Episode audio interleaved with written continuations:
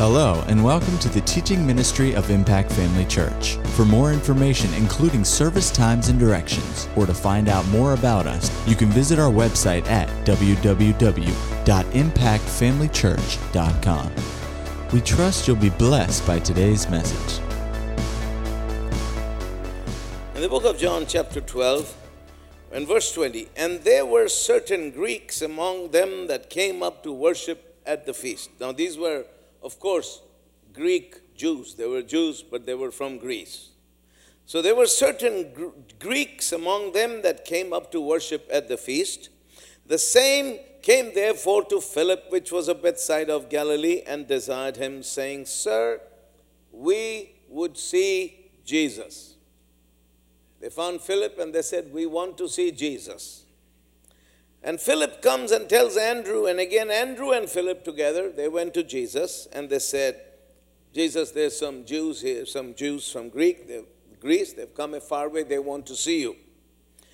And Jesus answered them, saying, This is his answer. The hour is come that the Son of Man should be glorified.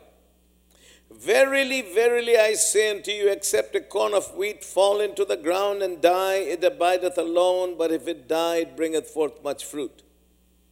He that loves his life shall lose it, and he that hates his life in this world shall keep it unto life eternal. If any man serve me, let him follow me, and where I am, there shall also my servant be. If any man serve me, him will my Father honor. Now is my soul troubled, and what shall I say? Father, save me from this hour. For, but for this cause came I unto this hour. Father, glorify thy name. Then came a voice from heaven saying, I have both glorified and I will glorify it again. Let's pause it, pause here a little bit before we go further. Now, there was a feast in Jerusalem, and these Greeks came and they wanted to see Jesus. So they said to Philip that uh, you know, we want to see Jesus. You are his disciples. Can you give us an introduction? And Philip came to Andrew, said, There's some people who want to see Jesus. And, uh, you know, it, it, reminds me a lot of how sometimes we say in meetings, Oh, I want to see Jesus. You know, I want to experience Jesus. And it's perfectly legitimate. We want to see Jesus. I remember when I first got saved and the charismatic movement came, we used to sing a song, Open my eyes, O Lord, I want to see Jesus, you know reach out and touch him, tell him that I love him. You know, we all want to see Jesus. And so Jesus, uh, you know, and they go to Jesus and say, There's the Greeks who want to see you. And the answer that Jesus gave was really unusual. He said, The hour is come that the Son of Man should be glorified. Except a corn of wheat fall into the ground and it die, it abides alone, but if it dies, it brings forth much fruit. He who loves his life shall lose it, and who hates his life, he who hates his life in this world shall keep it unto life eternal. If any man serve me, let him follow me, and where I am, there shall also my servant be. If any man serve me, him will my Father honor. Now is my soul troubled. Now, there are many different facets to this answer. You, this answer, you can read a lot of things into what Jesus is saying. But the first thing is that he, you know, he, the way he's talking, he's talking about death. He's really talking about his impeding death. This is not a light-hearted Jesus. This is Jesus. And he said, my soul is troubled. Because he was going through this, in his humanity, he was going through this uh, turmoil within himself because the, this thing happened towards the end of his three and a half years of ministry. And Jesus knew that the time was coming for him to die upon the cross. And he was mulling his the whole thing about I'm going to die and what it would cost him to die upon the cross and to, you know, that he understood it was absolutely necessary because he came as the Lamb of God, the sacrificial Lamb. Because they said, John the Baptist said, Behold the Lamb of God that takes away the sins of the world. And the lamb is a sacrificial lamb. So he knew that he came to be offered up as a sacrifice. And now that time had come And so we see him later on at the Garden of Gethsemane when he, he prayed because he suddenly, you know, it dawned on him what it would cost him to take the sins of mankind upon himself. And the biggest price he would have to pay was separation from the Father. Now, Jesus was, uh, you know, he is God and he is without beginning, without end. He's the eternal one. And he and the Father, it's not that they were side by side because the Father, Son, and the Holy Spirit are actually one. And for him to be, uh, he understood what it would cost him was to be rejected by the Father, to be separated from the Father. And that is something, it's astounding to think that here is Jesus who knows everything, but there is one thing he does not know is what it is like to be separated and rejected from his Father. So that is why at the garden, when he prayed, he said, Father, if it be possible, let this cup pass me by. In other words, Lord, if there's, Father, if there's any other way we can do this, let us do it that way. But he knew this was it. So his instinct of self survival, self preservation, that was overshadowed by his love for us. He loved us more than he loved himself. And that is why, you know, in, in, the, in, in the book of Hebrews, chapter 12, it says, Jesus, in order to obtain the joy that was set before him, endured the pain of the cross. The joy that was set before him was I could see that Jesus saw a vision of all mankind burning in the flames of hell because of the sins of man. But then he had a vision of mankind standing dressed in white robes before the throne of God, worshiping God.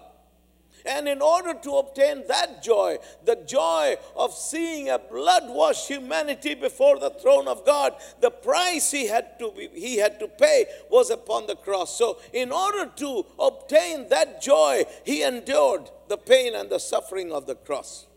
He knew that he had to do it. So, he's going through this turmoil. He's soon going to die. He's going to be separated from his father. So that's one one side of it. He's in that situation. Ma, but these men want to see him.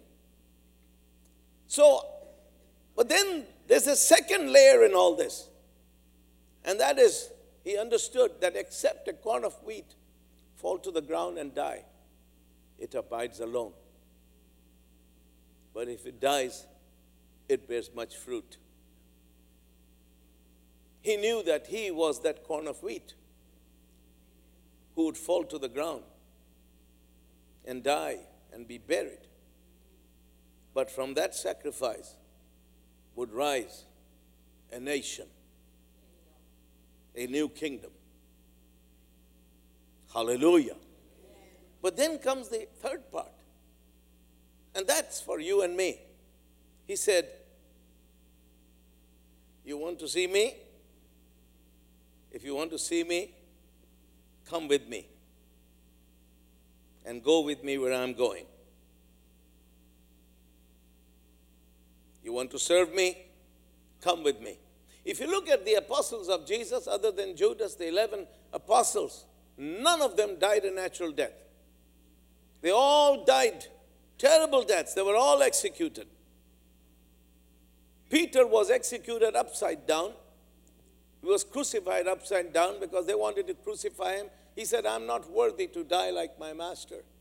So they crucified him upside down. Some were beheaded. Paul was beheaded. They were all killed. Now, I want you to understand this. I don't want you to frighten you or. Uh, but you know, let me, let me try to explain something. Where I was born, where I grew up, if you become a Christian, you are a Muslim and you become a Christian, you know they're going to kill you. So when I got saved, on the third day after I got saved, I saw a Bible for the first time in my life.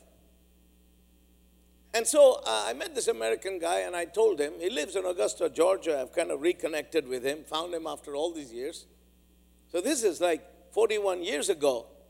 So I said to him, You know, I gave my life to Jesus. So he said, So you gave your life to Jesus? I said, Yes. He said, Do you know the conditions of following Jesus? I said, I didn't know there were conditions. He said, There are. Sit down, I'll tell you. So I sat on a chair right next to him. And he pulled out, a, he had a little shoulder bag, and he pulled out a little book like this, about this size. It was bound in leather, it was burgundy color, maroon. And he says, Do you know what this book is? I said, No, sir. He said, This is a Bible. I'd never seen a Bible with my eyes. I was 21 years of age, I'd never seen a Bible. He said, This is a Bible.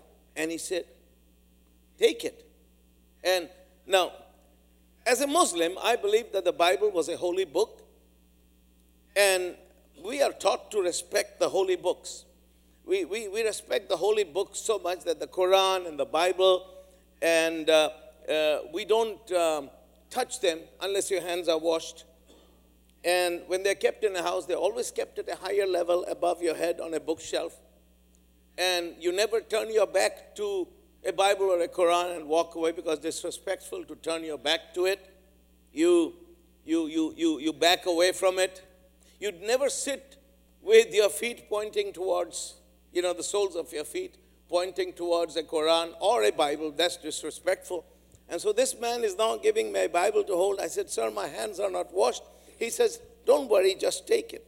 So I remember my hands were trembling, and I took the, the Bible and he opened it to a certain page. And that was the first time I was ever looking at the inside of a Bible. And he said, Now, read, read these verses. It was in King James, you know, thee and thou. I said, This is difficult. He said, No, read it three times. Then you'll understand it. And this is what it said If any man will come after me, let him deny himself and take up his cross daily and follow after me.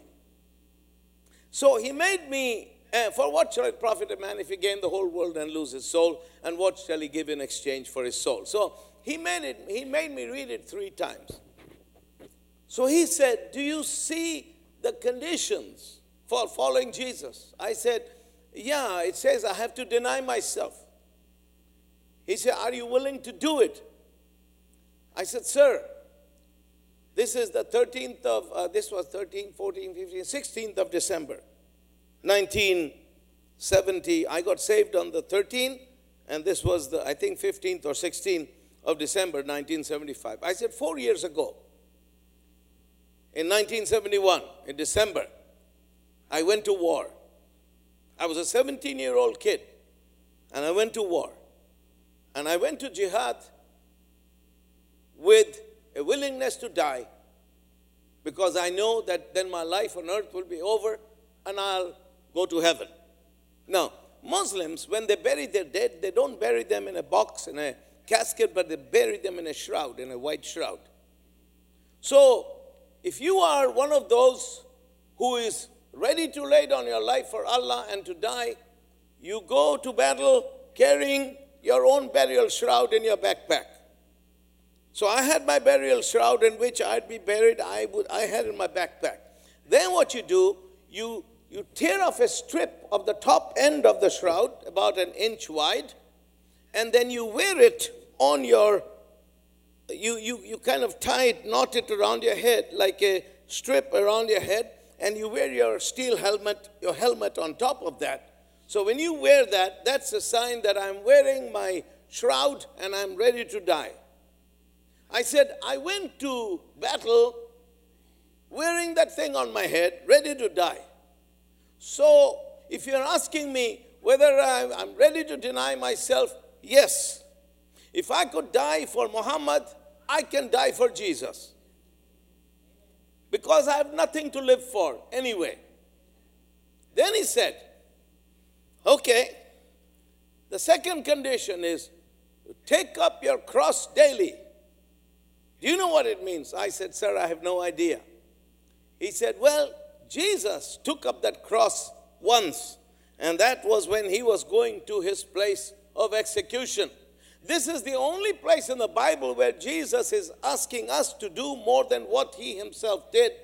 He asks, he's telling us that if we want to follow him, we want to take up, we should take up our cross every single day.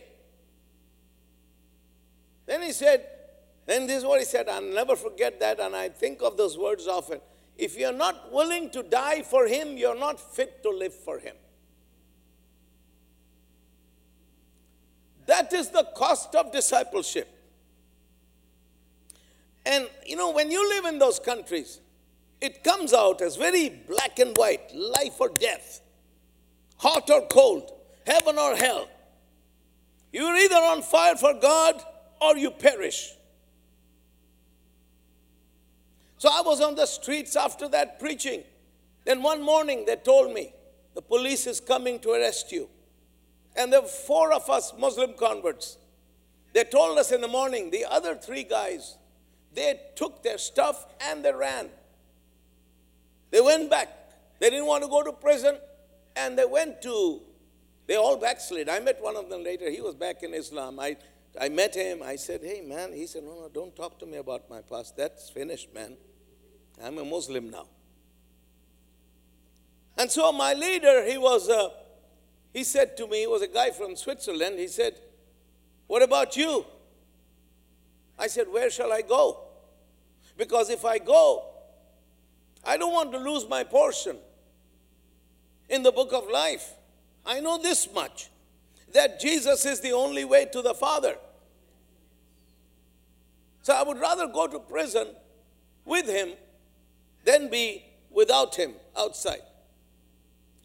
What I'm trying to tell you is that the call to discipleship is a call to lay down our lives and to follow Jesus.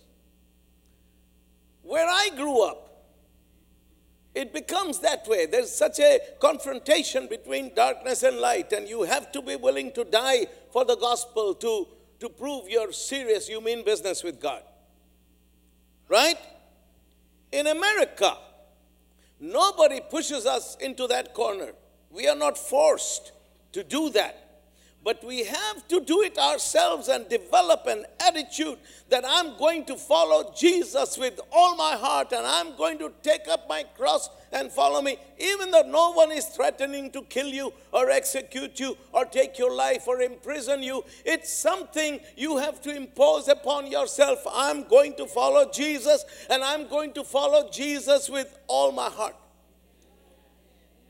You may not, you may never see the inside of a prison like I had to. I was in prison for almost a year.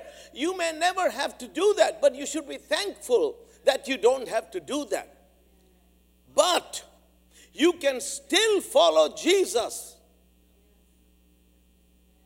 and count yourself crucified with Christ and alive in Him.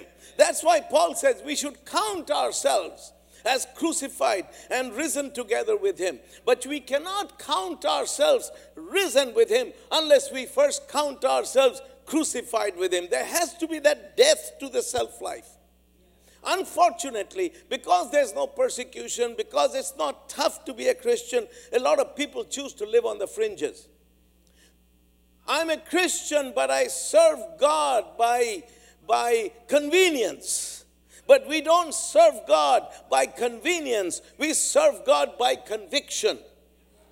I have decided to follow Jesus. And thank God I don't live in Pakistan or Saudi Arabia where they would cut my head off for becoming a Christian. Thank God I live in the United States of America. But I serve God because of my conviction. I do it because it's the right thing to do. I go to church because it's the right thing to do to worship God. I read my Bible. I pray in tongues. I, I live a sacrificial life. I spend time on my knees. I pray. I do these things things because of my convictions. For me, I had to live that way to stay alive because it was either burn or burn. Be on fire for God or go to hell. It was one way or the other. There was no, there was no, we didn't have that option, that option of luxury, kind of that in between place where I can say I'm saved, but I can still relax and kick back. I didn't have that. It was either one or the other. And when it's that kind of situation, you're forced into a corner, you are forced to make a choice. And thank God that I decided to follow Jesus, even though it was tough and not, was not like my other three friends who ran off. And as I look back today, I often think of the price I had to pay, and I realize it wasn't really a price. It was the best investment I ever made in my life. Do you understand? It wasn't really a price. What seemed to be a price then, today you think was the smartest investment I ever made in my life. Hallelujah. Are you with me? That's what Jesus is saying. If you want to follow me, there's no halfway thing. He said, You want to see me? Come with me where I'm going. And by the way, I'm going to die. because except a corn of wheat fall to the ground and die, it abides alone. That is, if you, in other words, if you're not willing to die, you'll be lonely. You'll be alone. But if you want to see me, come to the cross with me, die with me. Because if any man will serve me, he will go where I'm going. If I want to serve Jesus, I'll follow Jesus. I'll follow him to the cross. I'll die at the cross with him. But if I die at the cross with him, I will also rise together with him. I will also ascend with him to heaven, and I will also sit at the right hand of the Father with him. Hallelujah. Amen. So that's where we talk about the crucified life, the sacrificed life. Amen. Are you with me? So there's many facets in this in this that Jesus is talking about and this is all because he was in that situation. He was mulling his death. He wasn't exactly in a laughing, jocular mood. You know, he was in a in a in, in a very somber mood because of what he was going to go through. But let's go back to this. Verse 23 the hour is come that the Son of Man should be glorified. He's talking about glory. Normally, when we talk about the glory of God, we talk about the, we think of the Holy Spirit, glory cloud.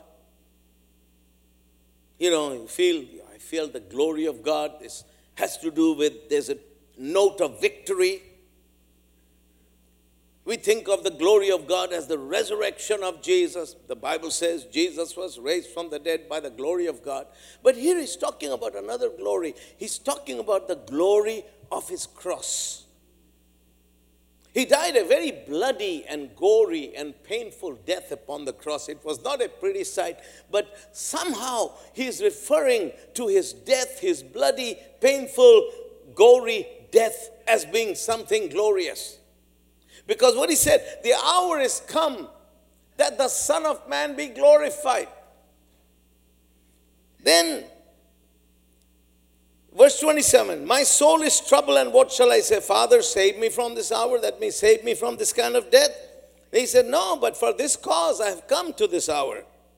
Then he said, Father, glorify your name. Be glorified through my death. And I want to share a little thought here about martyrdom.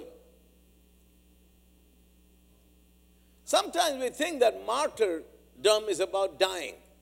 There's more to martyrdom than dying. The word martyr actually means a witness. A martyr is not somebody who dies, but a martyr is someone who dies in such a way that his death is a witness of Christ. When Stephen died, it was not his death, but it was the way he died. It was the way he died. It was a witness, it was a testimony. Can you imagine when those rocks came raining at him? Stephen stood up. He said, I see Jesus standing at the right hand of the Father. Jesus, who normally is seated at the right hand of the Father, stood up from his throne to receive Stephen. And he said, I see Jesus standing at the right hand of the Father. And those are, that's the last thing he said. And there was a man there standing there. He was taking care of everybody's coats that they had taken off to stone Stephen. His name was Saul of Tarsus. And Saul saw the way Stephen died. And that had a profound impact on him. How do I know that? Because if you read the, the, the message that Stephen preached at that last hour, then you then you read the, the, the times that Paul stood and defended the gospel and gave his testimony before King Agrippa and before the Jews and in other places. It's interesting how the way Paul spoke and how he preached the gospel in those situations, it was exactly a copy of how Stephen preached the gospel at his death. So you can say that, Uh, that Saul of Tarsus or the Apostle Paul was the fruit of the seed that Stephen became when he died. So in that way, Stephen was a martyr because his death was a, was a, was a testimony. It was a witness. Something came out of him. So in God, even when we talk about laying down your life or dying for Christ, something greater will always come out of it. That's the, that's the glory of the gospel. That's the glory of the cross of Jesus. It's never a defeat, but there's always a victory. God will always gain glory out of it. That's what Jesus is talking about. The Son of Man should be glorified. And he said, Glorify thy name. And the, and, and the Father said, He says, I have glorified it and, it will, and I will glorify it again. And verse 29 the people therefore that stood by and heard it said it thundered. Others said, An angel spoke to him. And this is Jesus. Verse 30 Jesus answered, said, This voice came not because of me, but for your sakes. And this is what he says Now is the judgment of this world. Now shall the prince of this world be cast out. And if I, I be lifted up from the earth, will draw all men unto me. This is said, signifying what death he should die. Here, Jesus tells us why his death on the cross was glorious. Because he tells us what will happen when I die upon the cross. This is what is going to happen. And I put these things together. The first thing he said, he says, Now is the judgment of this world. That means upon the cross, the world will be judged for its sins. Upon the cross, the world will be judged for its sins. The sins of mankind will be judged upon the cross. When Jesus was upon the cross, the judgment of God fell upon him for the sins of mankind.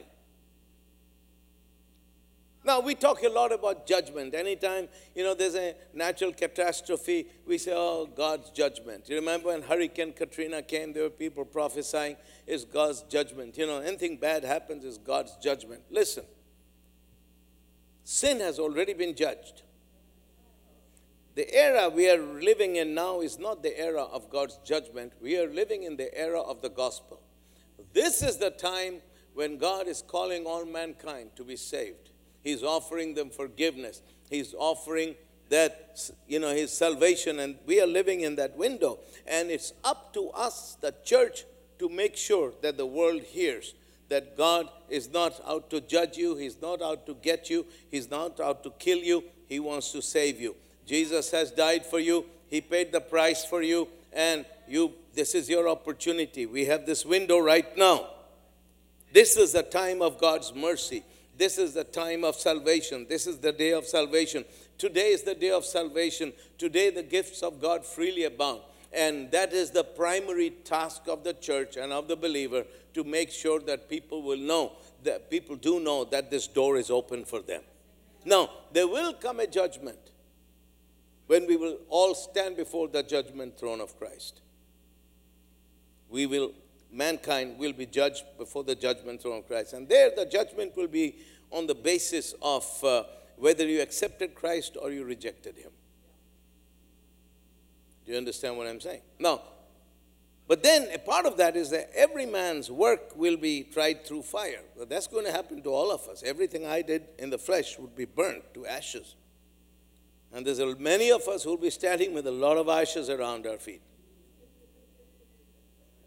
so important, you know. So I remember there's this uh, um, missionary from Lancaster where I live. So he visited an old classmate of his, and uh, he was home from the field, and uh, and and this guy, this this is this a very wealthy man. So whenever he was around this missionary, he felt guilty because he had the calling of God in his life, but he didn't obey God because he was concerned, concerned about how will I survive, about money, you know. So he decided not to obey God and just, you know, went into business and he did well. So whenever this guy would come around, he'd feel guilty because they grew up together in church together and he obeyed God and he went through hardships but went on the field. So uh, this guy came to this. This is a true story because you know. Uh, so so he he's showing me and he everything is showing. He said, "Well, this is my new house. You know, see how God has blessed me. Everything he said, see how God has blessed me. And see, God gave me this car. God blessed me this. And when he had given him the tour, shown him everything,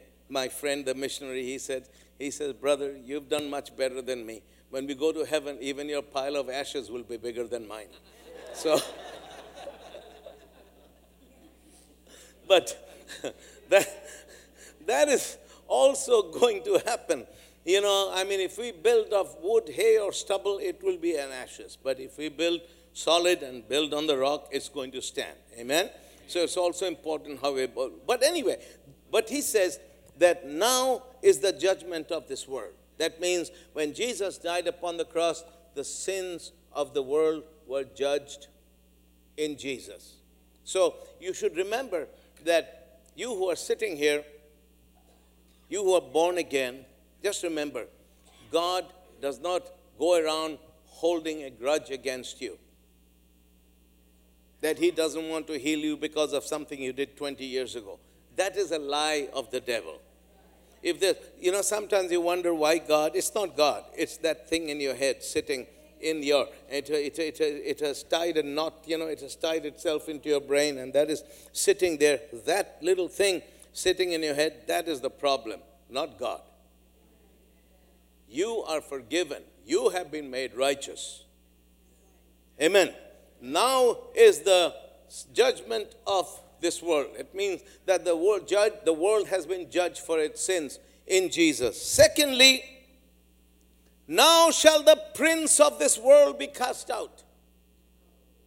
That means the devil is defeated.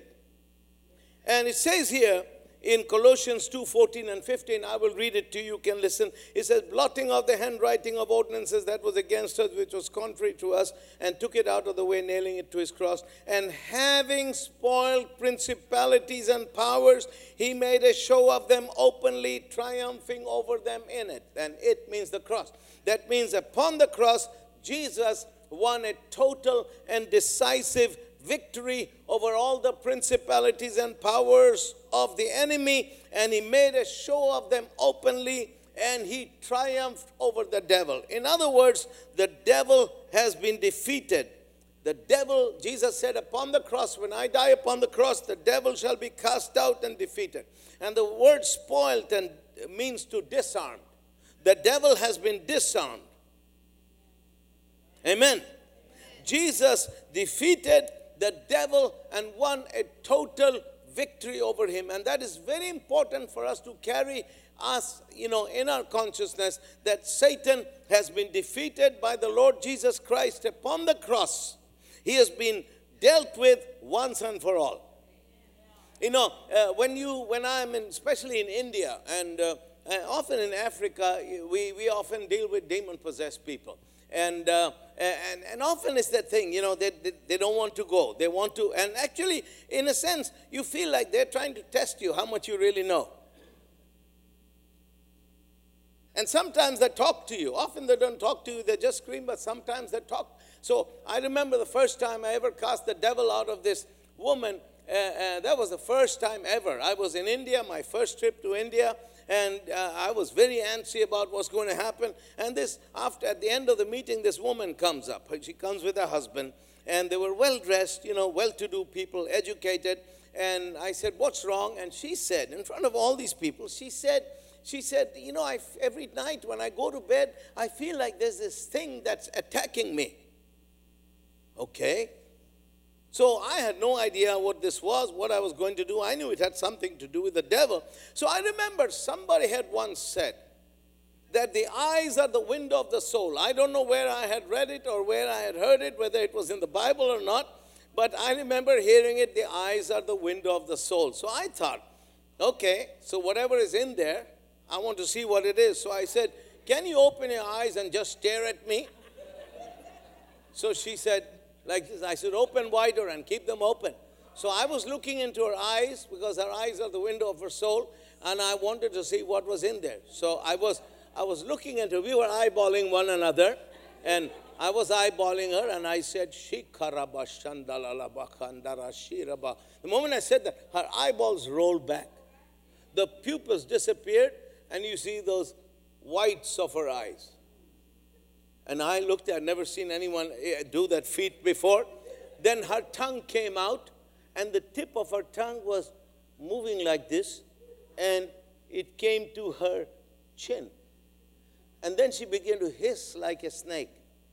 And when she began to hiss like a snake, my knees began to have fellowship. You know, I was like, my teeth were going like, it was hot summer. You know, I, I said, Christopher Alam, just compose yourself, you know. So, so I, and then, and then I said, uh, uh, uh, uh, come out in Jesus' name. And a man's voice said from inside, we are not coming out we are the gods of this family. You know, the Hindus have all these gods. We are the gods that this family worships. I said, I don't care who you are, come out in Jesus' name. Then she fell on the ground and still like that, eyeballs rolled back, tongue sticking out, and the husband freaked out. He had never seen his wife do that before.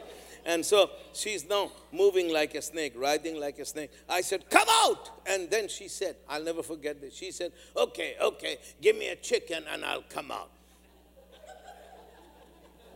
I said, if I had a chicken, I would fry it and eat it myself.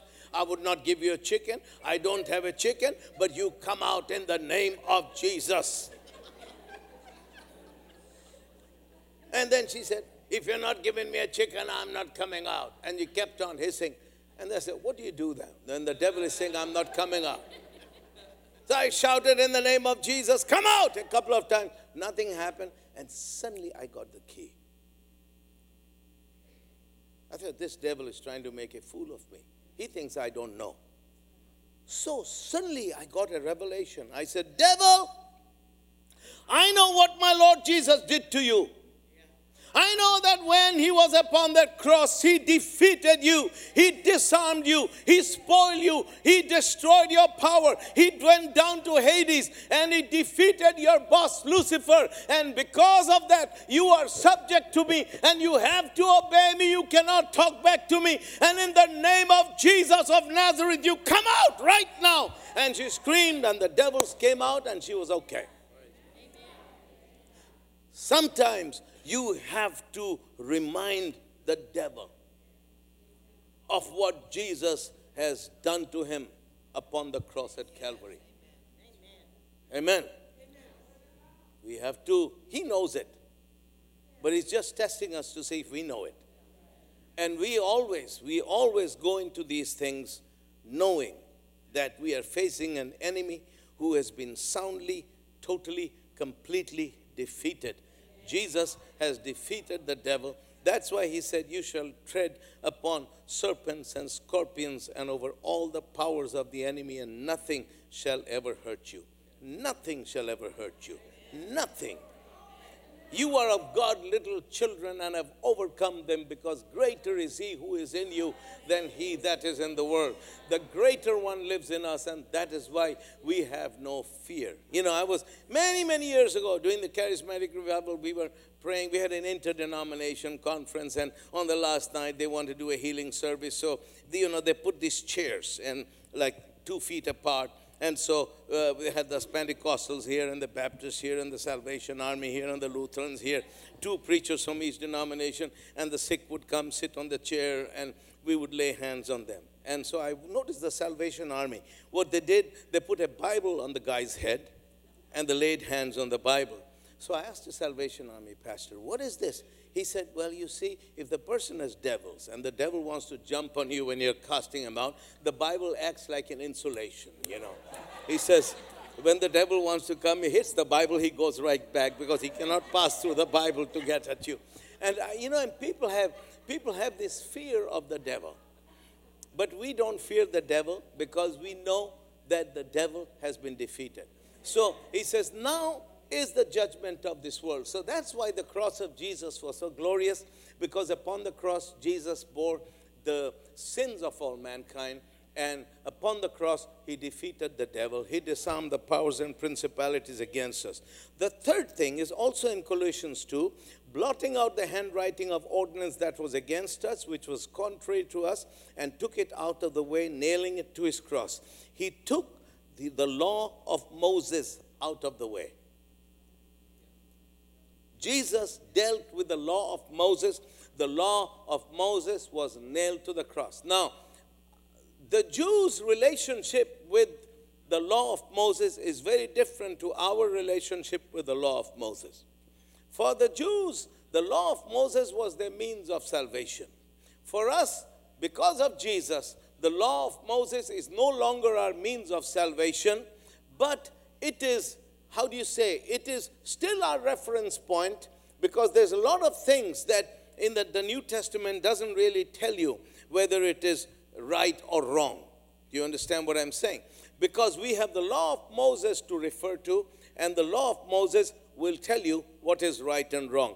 And that is why Jesus said, I uphold the law. Although he fulfilled the law, the law of God still stands, and it stands as a reference point to us. So if there's ever any discussion, like people say, well, how can you say homosexuality is wrong?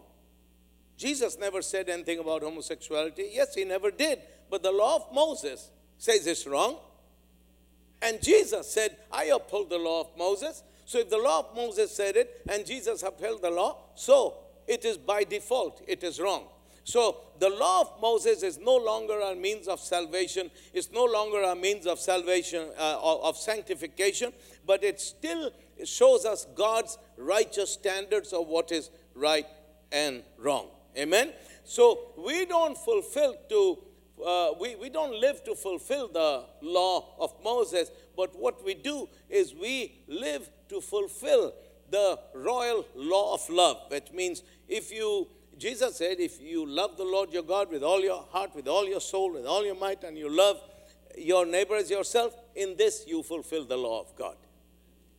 Amen? If you love God with all your heart, you love people with all your heart, you will not sin against God. That's all God requires of us.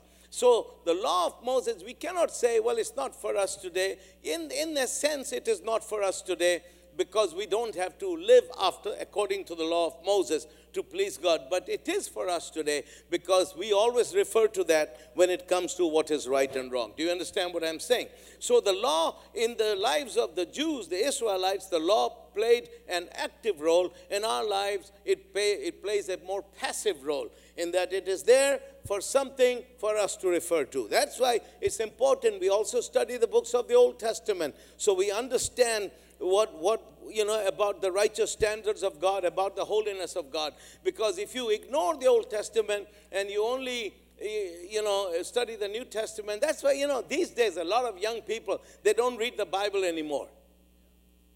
They don't even read the New Testament. So a lot of people say things, guys, there's so much of nonsense out there. And I'm telling you, people will people just know two things on the Bible these days. Firstly, that God loves everybody. Secondly, we should not judge anybody. So if you say something is wrong, oh, you're being judgmental, you're not walking in love. That's why we have the law. You want to know what is right and wrong? Go to the law of Moses, he'll tell you. Amen? So, but the law was nailed to the cross because the law of God is what the devil uses to accuse us. He says he took it out, of the way, nailing it to the cross. The fourth thing is that upon the cross, Jesus bore our diseases and carried our pains. He was wounded for our transgressions, He was bruised for our iniquities. The chastisement was of our peace was upon Him, and with His stripes we were healed.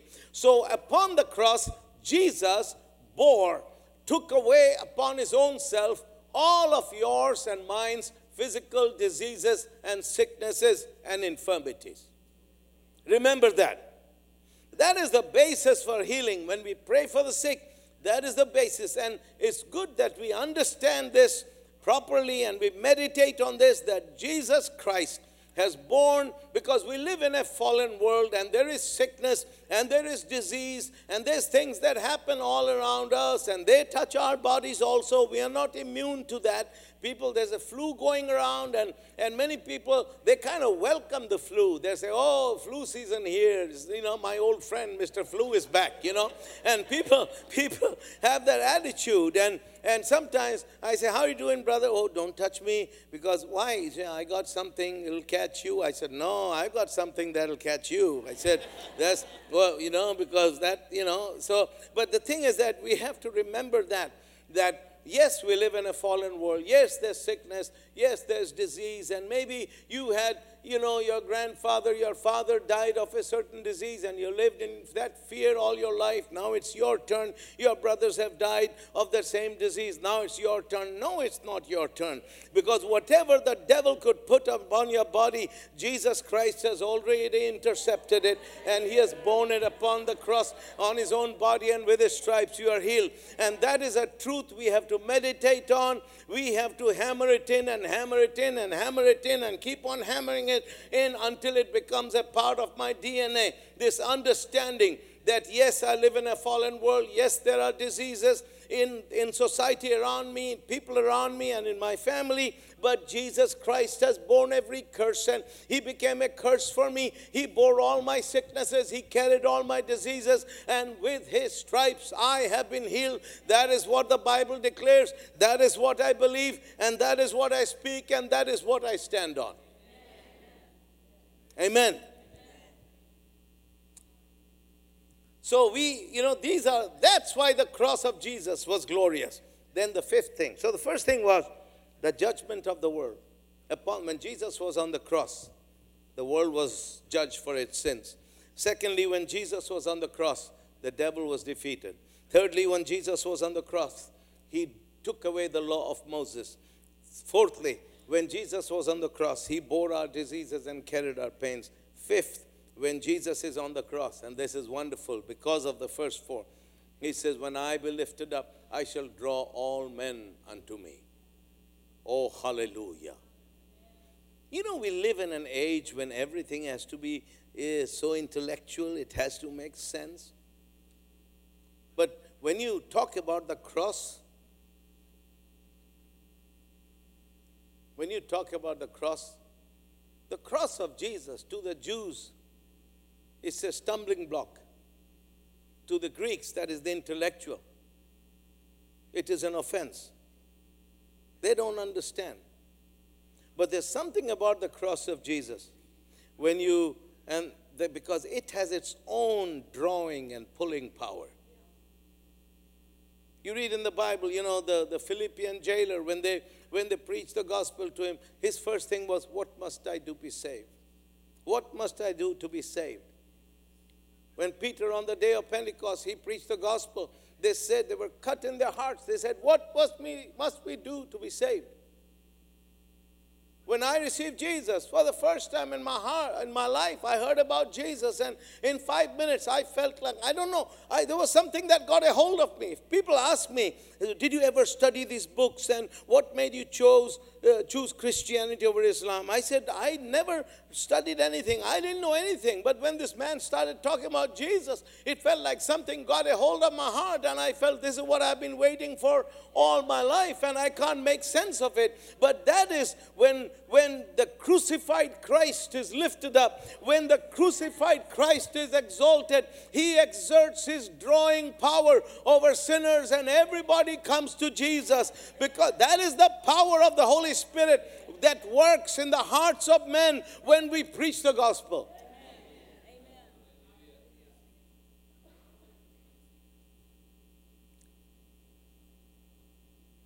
And that's the thing, you know, these days people want to, uh, they want to preach a seeker-friendly gospel.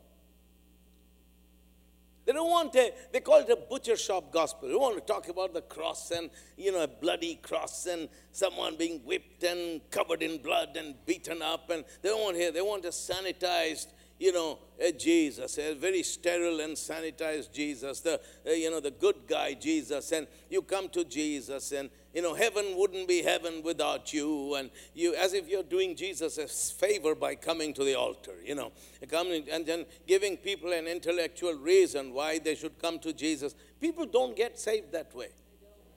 People don't last that way. And they'll come to church, they'll keep coming as long as you entertain them. Then when you stop entertaining them, they'll leave. But if you want people to have a red horse, red hot, blood washed salvation experience, you preach the cross to them. Because that's when you preach the cross. Jesus said, If I be lifted up, I will draw men unto me. And when Jesus draws people unto himself, they will never go away because that's when lives are changed. That's why we preach Christ crucified. That's the greatest thing about the cross. That 2,000 years from now, the cross still has that drawing power. Hallelujah. People are still coming to him, whether they're educated, whether they're illiterate, or whether they're Americans, or whatever they are, whichever nation they are, when people hear about the crucified Jesus. And they say, I don't know, but something happens to me. Whenever you talk about Jesus, something gets a hold of me. I want to be saved. Can you explain it? I can't. But that's just the way it is. That's the way it's meant to be. When I be lifted up, I will draw all men unto me. That's why, church, we must always lift up Jesus. We must always exalt Jesus. We must build everything around the theme of the cross, of the blood of Jesus Christ. We should never depart from these things. Amen. Now, let me wrap this up. I will let you go in a few minutes. Paul is writing to the Corinthians, okay, in the first chapter.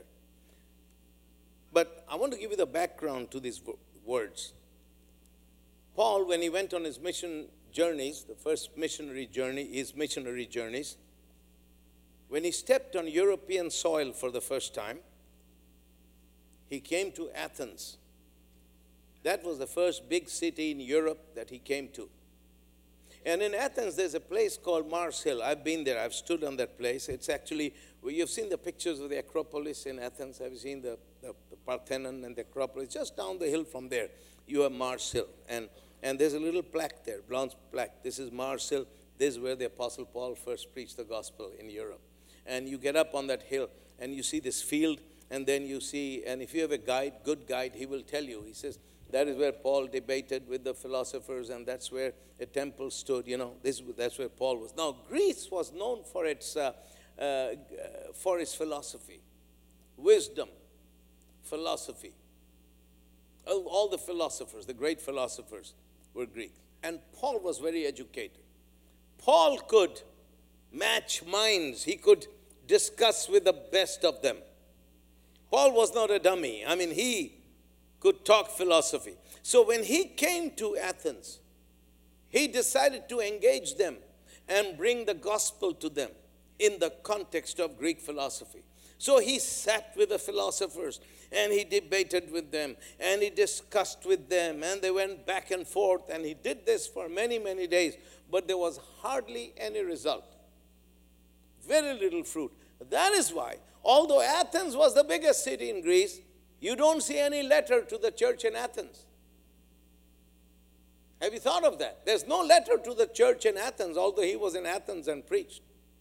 But from Athens, he went to the next largest city, the city of Corinth. And when he came to Corinth, he realized the mistake he had made in Athens. So when he came to Corinth, he said, No, I'm not going to do this philosophy thing anymore, but I'm going to preach Christ crucified. And when he preached Christ crucified, he had miracles and people got saved, and there was a thriving church there. And that's why to the church in Corinth, he wrote not one, but he wrote two epistles, which are two of the major epistles in the New Testament. So it is with this background, what he had done in Athens and then what he had done in Corinth, that he writes these words. And I want you to listen to them. I've chosen a couple of verses from the First Corinthians chapter 1, then a couple of verses from chapter 2. It says, For the preaching of the cross, from verses 18 to 24, for the preaching of the cross is to them that perish foolishness, but unto us which are saved, it is the power of God. For it is written, I will destroy the wisdom of the wise and will bring to nothing the understanding of the prudent. Where is the wise? Where is the scribe? Where is the disputer of this world? Has not God made foolish the wisdom of this world? For after that, in the wisdom of God, the world by wisdom knew no God. It pleased God by the foolishness of preaching to save them that believe. If you understand the background, then you will understand the weight of these words. For the Jews require a sign, and the Greeks seek after wisdom. But we preach Christ crucified, unto the Jews a stumbling block, and unto the Greeks foolishness. But unto them which are called both Jews and Greeks, Christ the power of God and the wisdom of God. And then in the second chapter, verses 1 to 5. And I, brethren, when I came to you, came not with excellency of speech or of wisdom, declaring unto you the testimony of God. For I determined not to know anything among you except Jesus Christ and Him crucified. And I was with you in weakness and in fear and in much trembling. And my speech and my preaching was not with enticing man's words of man's wisdom, but in demonstration of the Spirit and of power that your faith should not stand in the wisdom of men, but in the power of God. Hallelujah.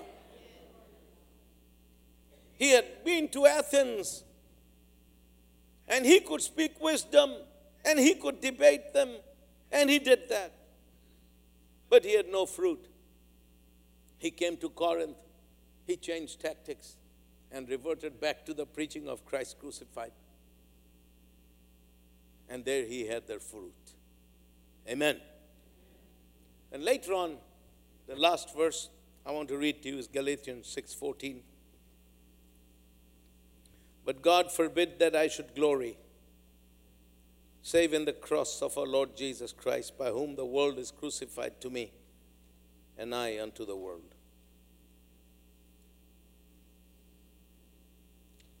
The cross became everything for him. The cross became everything for him. It became his life, it became his message. And he says, I don't glory in anything else except the cross. And through the cross, the world is crucified to me. And I am crucified to the world. And now there's many things to say to be said about this. But I want to leave you with one thought. That the cross also brings separation one of my, my personal biggest, personally speaking, my biggest concern is that the church today, I'm not speaking about you, I'm speaking generally speaking, is not crucified to the world and the world is not crucified to the church. Because we are too influenced by the world. And when we are influenced by the world, we cannot change the world. That's why we call God our Father.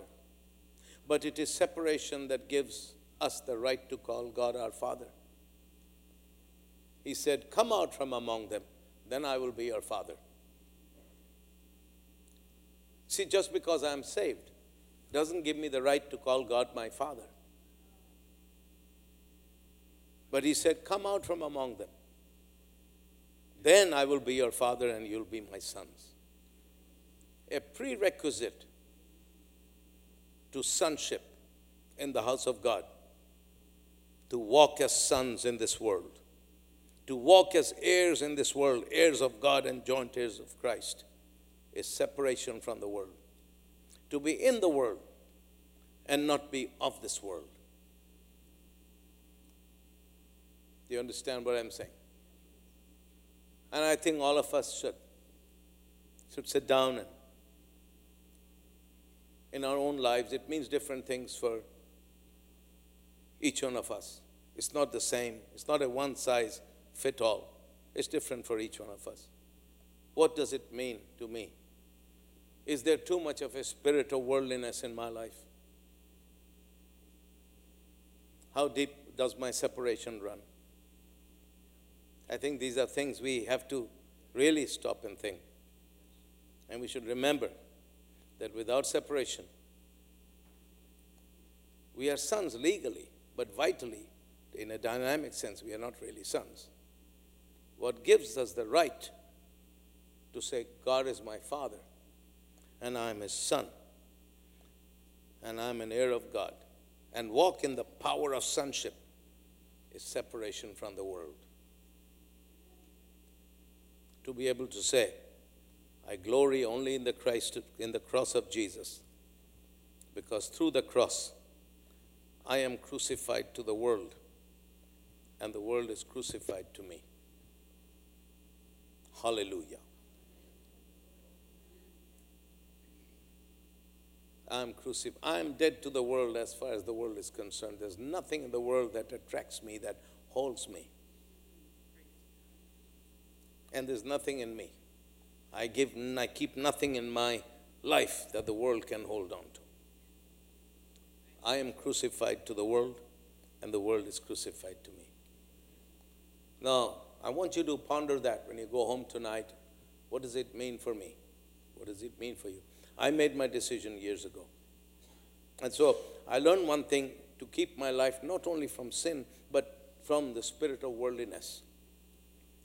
We want the spirit of faith. We don't want the spirit of worldliness. Amen? Let's bow our heads together. But thank God for the power of the cross. Oh, hallelujah. Our sins are forgiven, our diseases are healed. The devil is under our feet.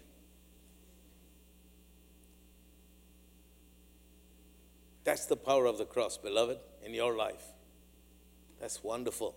Everything you and I could ever need, it's supplied to us through the cross. Thank you, Jesus. And that is why I, I want to build my life around the theme of the cross. At the cross, we are forgiven, we are healed, we are delivered, we have victory. We are undefeatable, we are invincible. Hallelujah.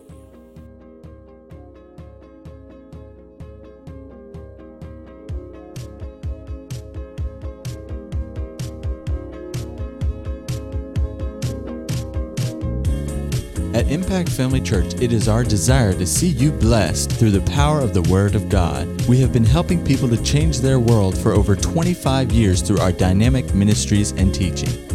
If you are going to be in the North Central Florida area and are interested in attending our services, or just want more information about us, you can visit us online at www.impactfamilychurch.com.